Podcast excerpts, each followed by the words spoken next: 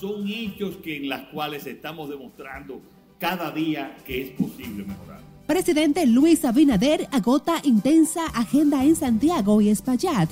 Inaugura escuela básica y otras importantes obras.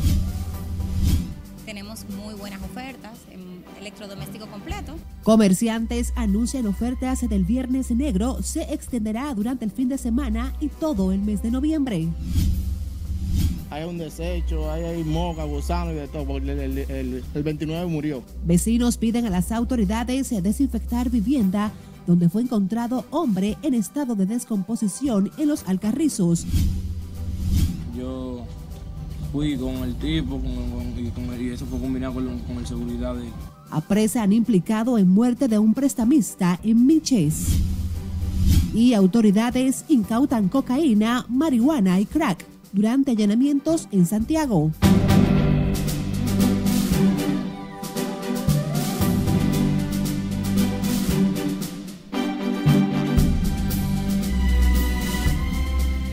Muy buenas tardes, sábado 26 de noviembre, un gusto reencontrarnos. Iniciamos la emisión fin de semana de Noticias RNN.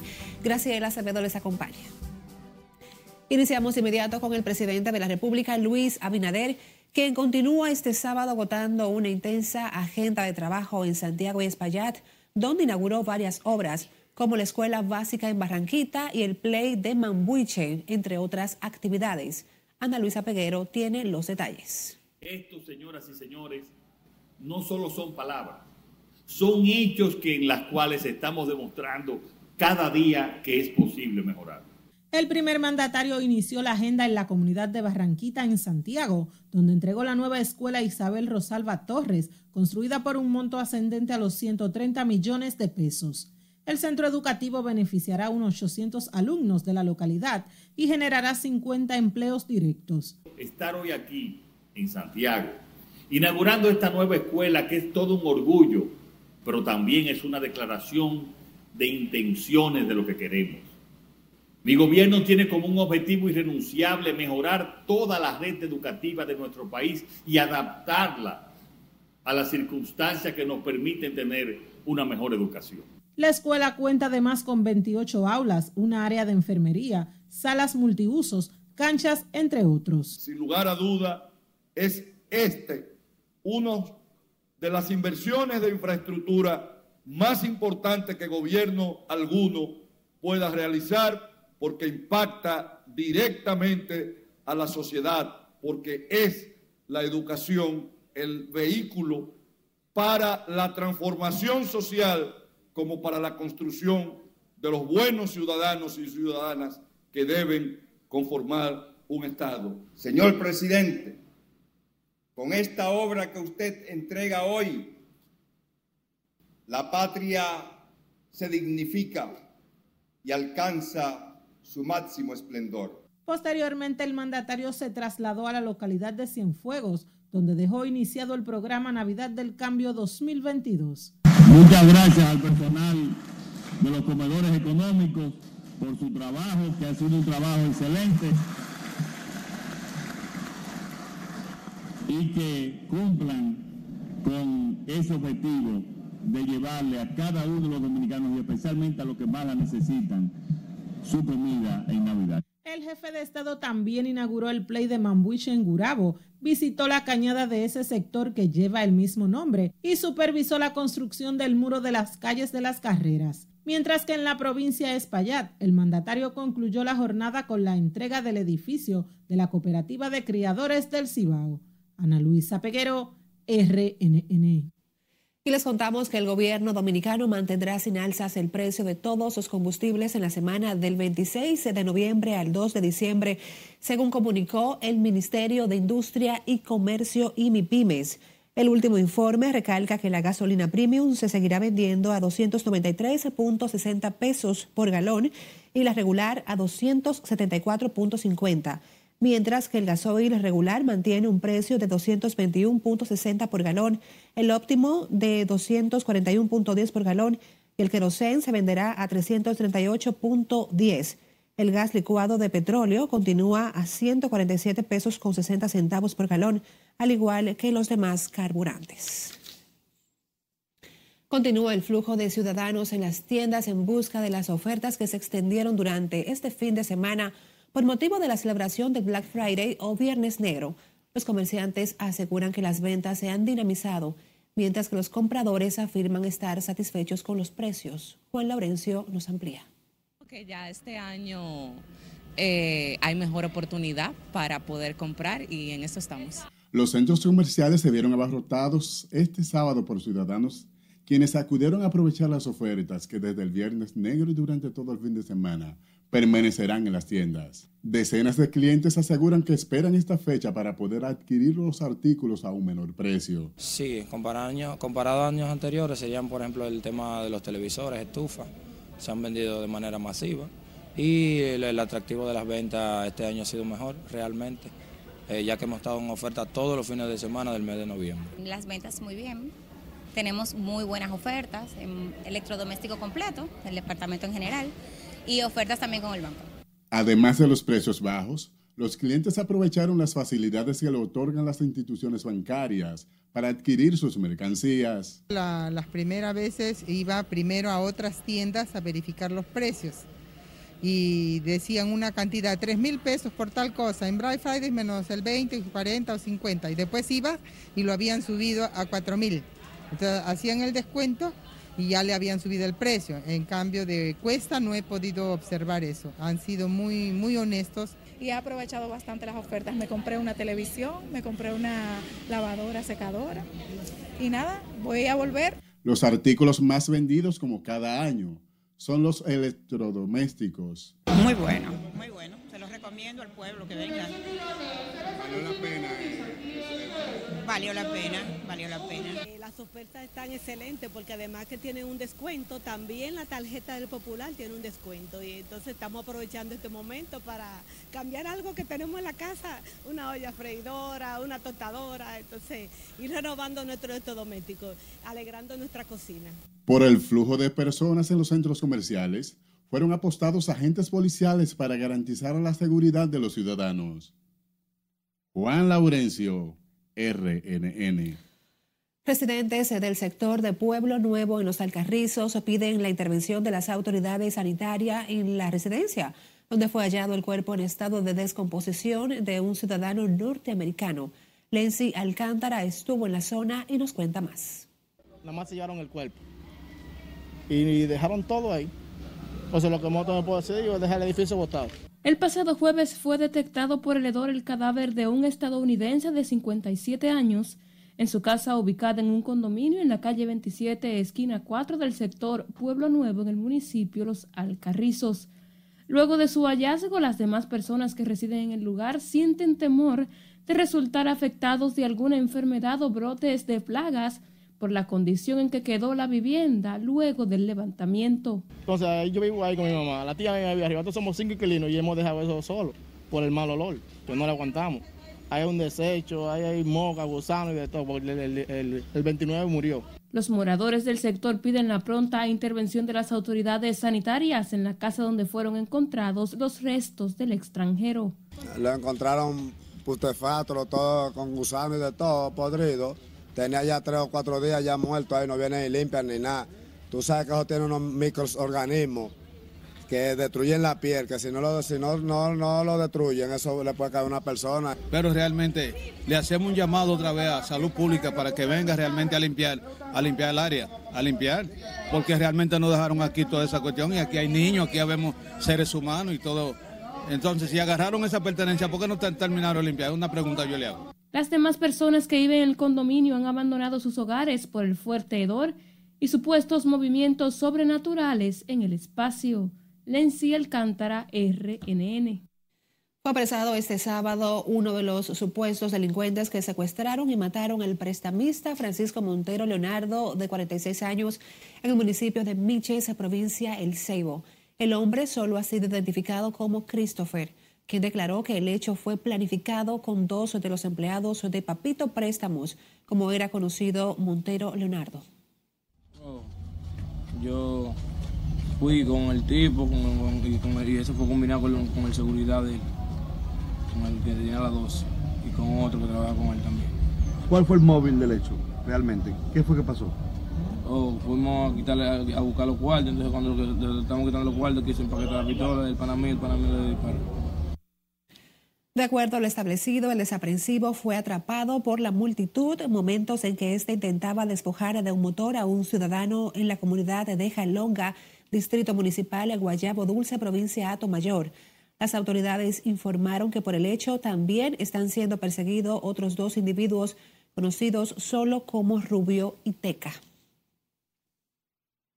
Y el sector Villa Mella en Santo Domingo Norte vuelve a la normalidad luego de que una ola de delincuencia aterrorizara a sus moradores hace ya un mes. Los residentes de este barrio valoraron el patrullaje preventivo implementado en esta zona, aunque destacan que aún se debe continuar trabajando en contra de los quienes de los que delinquen. Ana Luisa Peguero nos amplía. Claro, pues yo vivo ahí en la Javilla y por allá hay muchos policías y, también hay mucho policía en la calle. La calma ha vuelto a Villamella. Los negocios ya están abiertos y las personas caminan con normalidad, luego de que hace un mes el sector estuvo sometido a un toque de queda total ante la amenaza delincuencial tras la muerte de Víctor Manuel Martínez, alias Muñecón. No, está más tranquila. Está más tranquila, uno anda más tranquilo en la calle. En primer lugar, ya han sacado mucha gente que estaban ostorbando a, través de que los problemas que han habido, podíamos decir que eran los dominicanos. Pues que le suelten, la, que lo tienen atado, los policías lo tienen atado, que no, no, pueden trabajar. Eso es lo que yo digo. ¿Cómo que lo tienen atado? ¿Eh? ¿Cómo lo tienen atado? Bueno, que no tienen temor de, de, de, de, que lo cancelen, porque no pueden hacer su trabajo antes, porque ahora la, antes la policía estaba por debajo de los tigres, ahora la, la delincuencia está por encima de la policía, por algo es. Los residentes de este sector recuerdan los tensos días que se vivieron el pasado mes de octubre, cuando tuvieron que resguardarse en sus hogares, mientras valoran como positiva la intervención de la Policía Nacional y sus labores preventivas. No, más tranquilo, muy tranquilo. Sí, En el área donde nos movemos aquí, de Centro Villamella, el Parque, Ara, muy tranquilo, sí, está más tranquilo Está mejor, sí. Está mejor, se oye menos casos se oyen menos casos después de que se tiraron los policías a la calle. Entre las medidas tomadas por las autoridades para poder retornar la calma a este sector, se incluyó el reforzamiento del patrullaje policial, el equipamiento con nuevas unidades de vehículos, armamentos y otros pertrechos necesarios para el combate a la delincuencia, así como a los problemas de convivencia que se han registrado en los últimos días en este municipio de Santo Domingo Norte. Ana Luisa Peguero, RNN. Es momento de nuestro primer corte. Al volver, apresan dos dominicanos en Puerto Rico con 113 kilos de cocaína. Y Dirección General de Migración suspende oficiales implicados en caso de sobornos en Aeropuerto Las Américas. Esta es la emisión fin de semana de Noticias RNN.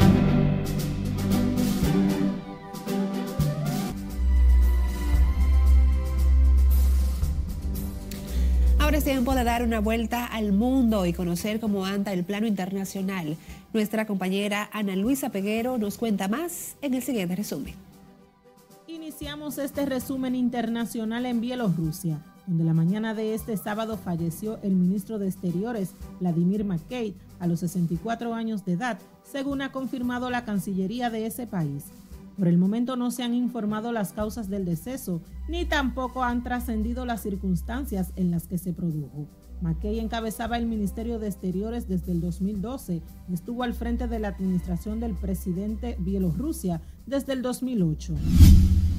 Nos trasladamos a Taiwán y es que la presidenta de ese país anunció su renuncia como líder del Partido Democrático Progresista luego de que el bando opositor ganara cuatro de las seis principales alcaldías, incluida Tapei, mientras que el partido oficialista solo consiguió dos. Taiwán también realizó un referéndum para rebajar la edad legal de 20 a 18 años para poder votar y presentar candidatura a cargos políticos. Sin embargo, la misiva no pudo ser aprobada al no conseguir la mitad de más de los 19.1 millones de votantes equivalentes.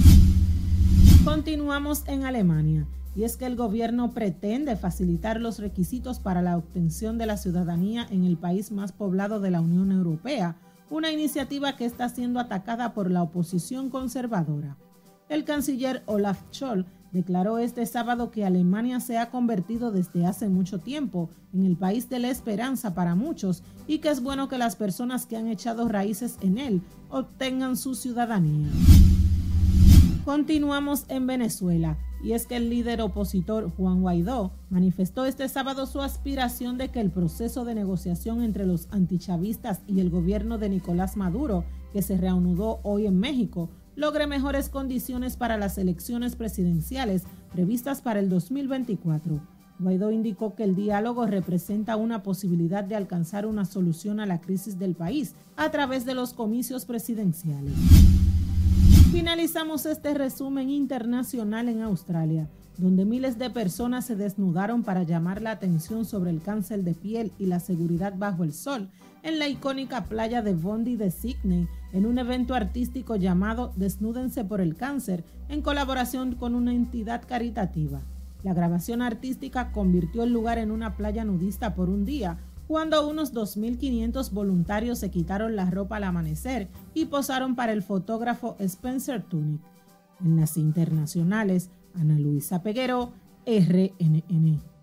Seguimos con otra información. Dos dominicanos aún no identificados fueron detenidos en Puerto Rico luego de que las autoridades les decomisaran 133 kilos de cocaína que intentaban introducir ilegalmente a la isla, informó este sábado la policía de esa nación. Según detallaron las fuerzas de seguridad, agentes de la División de Vigilancia Marítima de las Fuerzas Unidas de Rápida Acción de Puerto Rico realizaban una vigilancia por la bahía Bramadero en Cabo Rojo, al sureste de la isla, cuando interceptaron una embarcación de 22 pies. Tras la detección, los oficiales inspeccionaron la nave en la que los dos hombres cargaban los kilos de cocaína, los cuales guardaban en seis fardos y cuyo valor no se ha identificado. Hablemos de más droga. La Dirección Nacional de Control de Drogas informó este sábado que fueron incautados más de 176 mil gramos de cocaína, marihuana, crack y éxtasis en allanamientos y operativos desarrollados en la ciudad de Santiago. Durante estas acciones realizadas en las últimas semanas en compañía del Ministerio Público, las autoridades desarrollaron 254 operativos y allanamientos, donde además fueron apresadas 79 personas. Dichos allanamientos se concentraron en los barrios de Pekín, La Herradura, Cienfuegos, Ensanche Bermúdez, La Otra Banda, Pueblo Nuevo, Puñal, Baitoa, Atos del Yaque, entre otros sectores. La Dirección General de Migración suspendió este sábado dos agentes de esa institución que laboraban en el Aeropuerto Internacional de las Américas tras denuncias de presuntas participaciones de macuteos o sobornos. Ambos agentes, cuyas identidades no han sido señaladas por la entidad, fueron retirados de sus funciones momentáneamente para fines de investigación. Migración precisó que aunque no está claro la vinculación de los agentes aeroportuarios con esas acciones, se han tomado las medidas y correctivos del lugar para permitir una investigación exhaustiva. Igualmente informó que los resultados de esa indagatoria se darán a conocer oportunamente. El Servicio Nacional de Salud realizó este sábado un congreso para hablar de las consecuencias que padecen los médicos que se enfrentaron a la pandemia del COVID-19 y quedaron con secuelas en torno a su salud mental, además de estrés postraumático. Así lo expresó la encargada del Departamento de Salud Mental del Servicio Nacional de Salud, doctora Francis Baez, que resaltó además el trabajo de los galenos durante el confinamiento. COVID y que tuvieron que enfrentar un sinnúmero de situaciones y momentos duros desde lo que es un estrés una sobrecarga de trabajo por el desbordamiento del COVID, también lo que eran las impotencias que manejaron, todas aquellas frustraciones en esos momentos donde ellos no sabían qué hacer, donde muchas veces tenían que tomar decisiones muy serias. Todos, pues estuvimos frente, todos estuvimos al frente de una batalla frente a un gran enemigo desconocido por todo.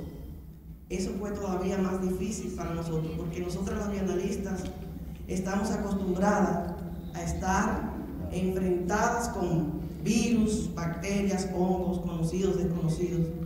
Para nosotros es algo común eh, en nuestro trabajo diario y estamos acostumbrados a eso, pero la información, el desconocimiento del comportamiento de ese virus, pues nos trajo una carga emocional todavía mucho más fuerte a nosotros.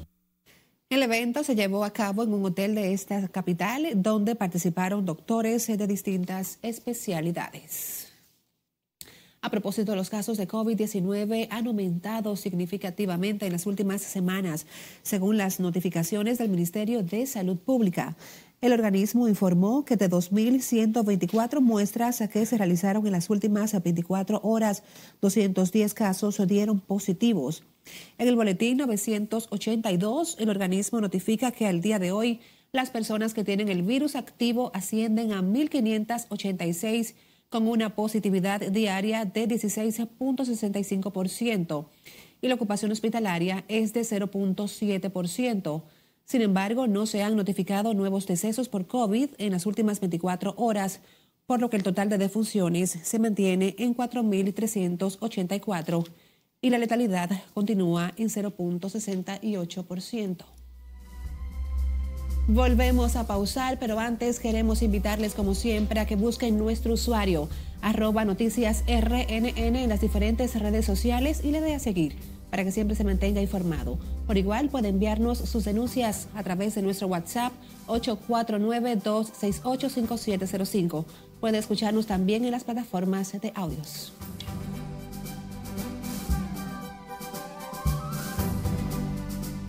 Al regreso, les contamos cómo andarán las condiciones del tiempo para este fin de semana. Y además, conmemoramos el Día Internacional del Merengue. No.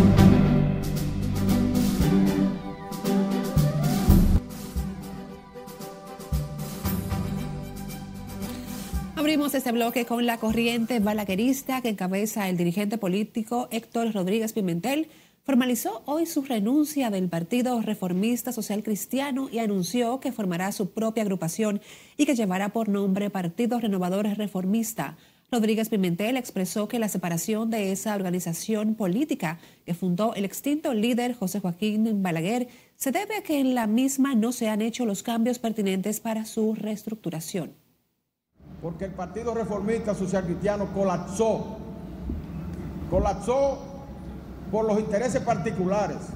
Colapsó porque es un partido que se ha venido utilizando cada cuatro años solo para hacer negocios particulares. Y colapsó porque es un partido donde se aniquiló, se cercenó la democracia interna. El dirigente político dijo que ya solo falta recolectar las firmas necesarias para someter ante la Junta Central Electoral el reconocimiento del Partido Renovador Reformista. Durante la actividad, Pimentel estuvo acompañado de otros miembros de la corriente política, quienes también formalizaron sus renuncias. Hablemos de las condiciones del tiempo y es que la Oficina Nacional de Meteorología prevé para la noche de este sábado temperaturas agradables y lluvias ocasionales en zonas de las regiones norte, noreste, sureste, incluido el Gran Santo Domingo y la Cordillera Central. De acuerdo con el último boletín del Instituto Meteorológico, el viento del este-noreste favorecerá los incrementos nubosos con episodios de lluvias en varias zonas que se mantendrán hasta las primeras horas de la noche. Ya de madrugada, las lluvias se limitarán a áreas cercanas a la costa del Atlántico Norte. El domingo, según los pronósticos, ingresará una masa de aire con reducidos valores de humedad asociados a un sistema de alta presión, por lo que prevalecerá un ambiente mayormente soleado y con pocas lluvias.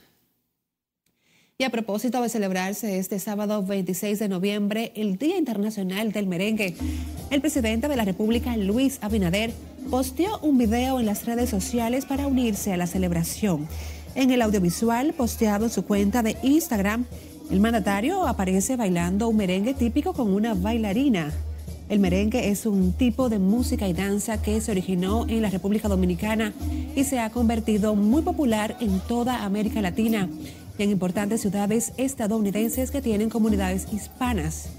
El merengue fue institucionalizado mediante el decreto 619-05 el 11 de noviembre del 2005 en honor a que por primera vez en 1854 apareció publicado el vocablo merengue en el periódico Oasis.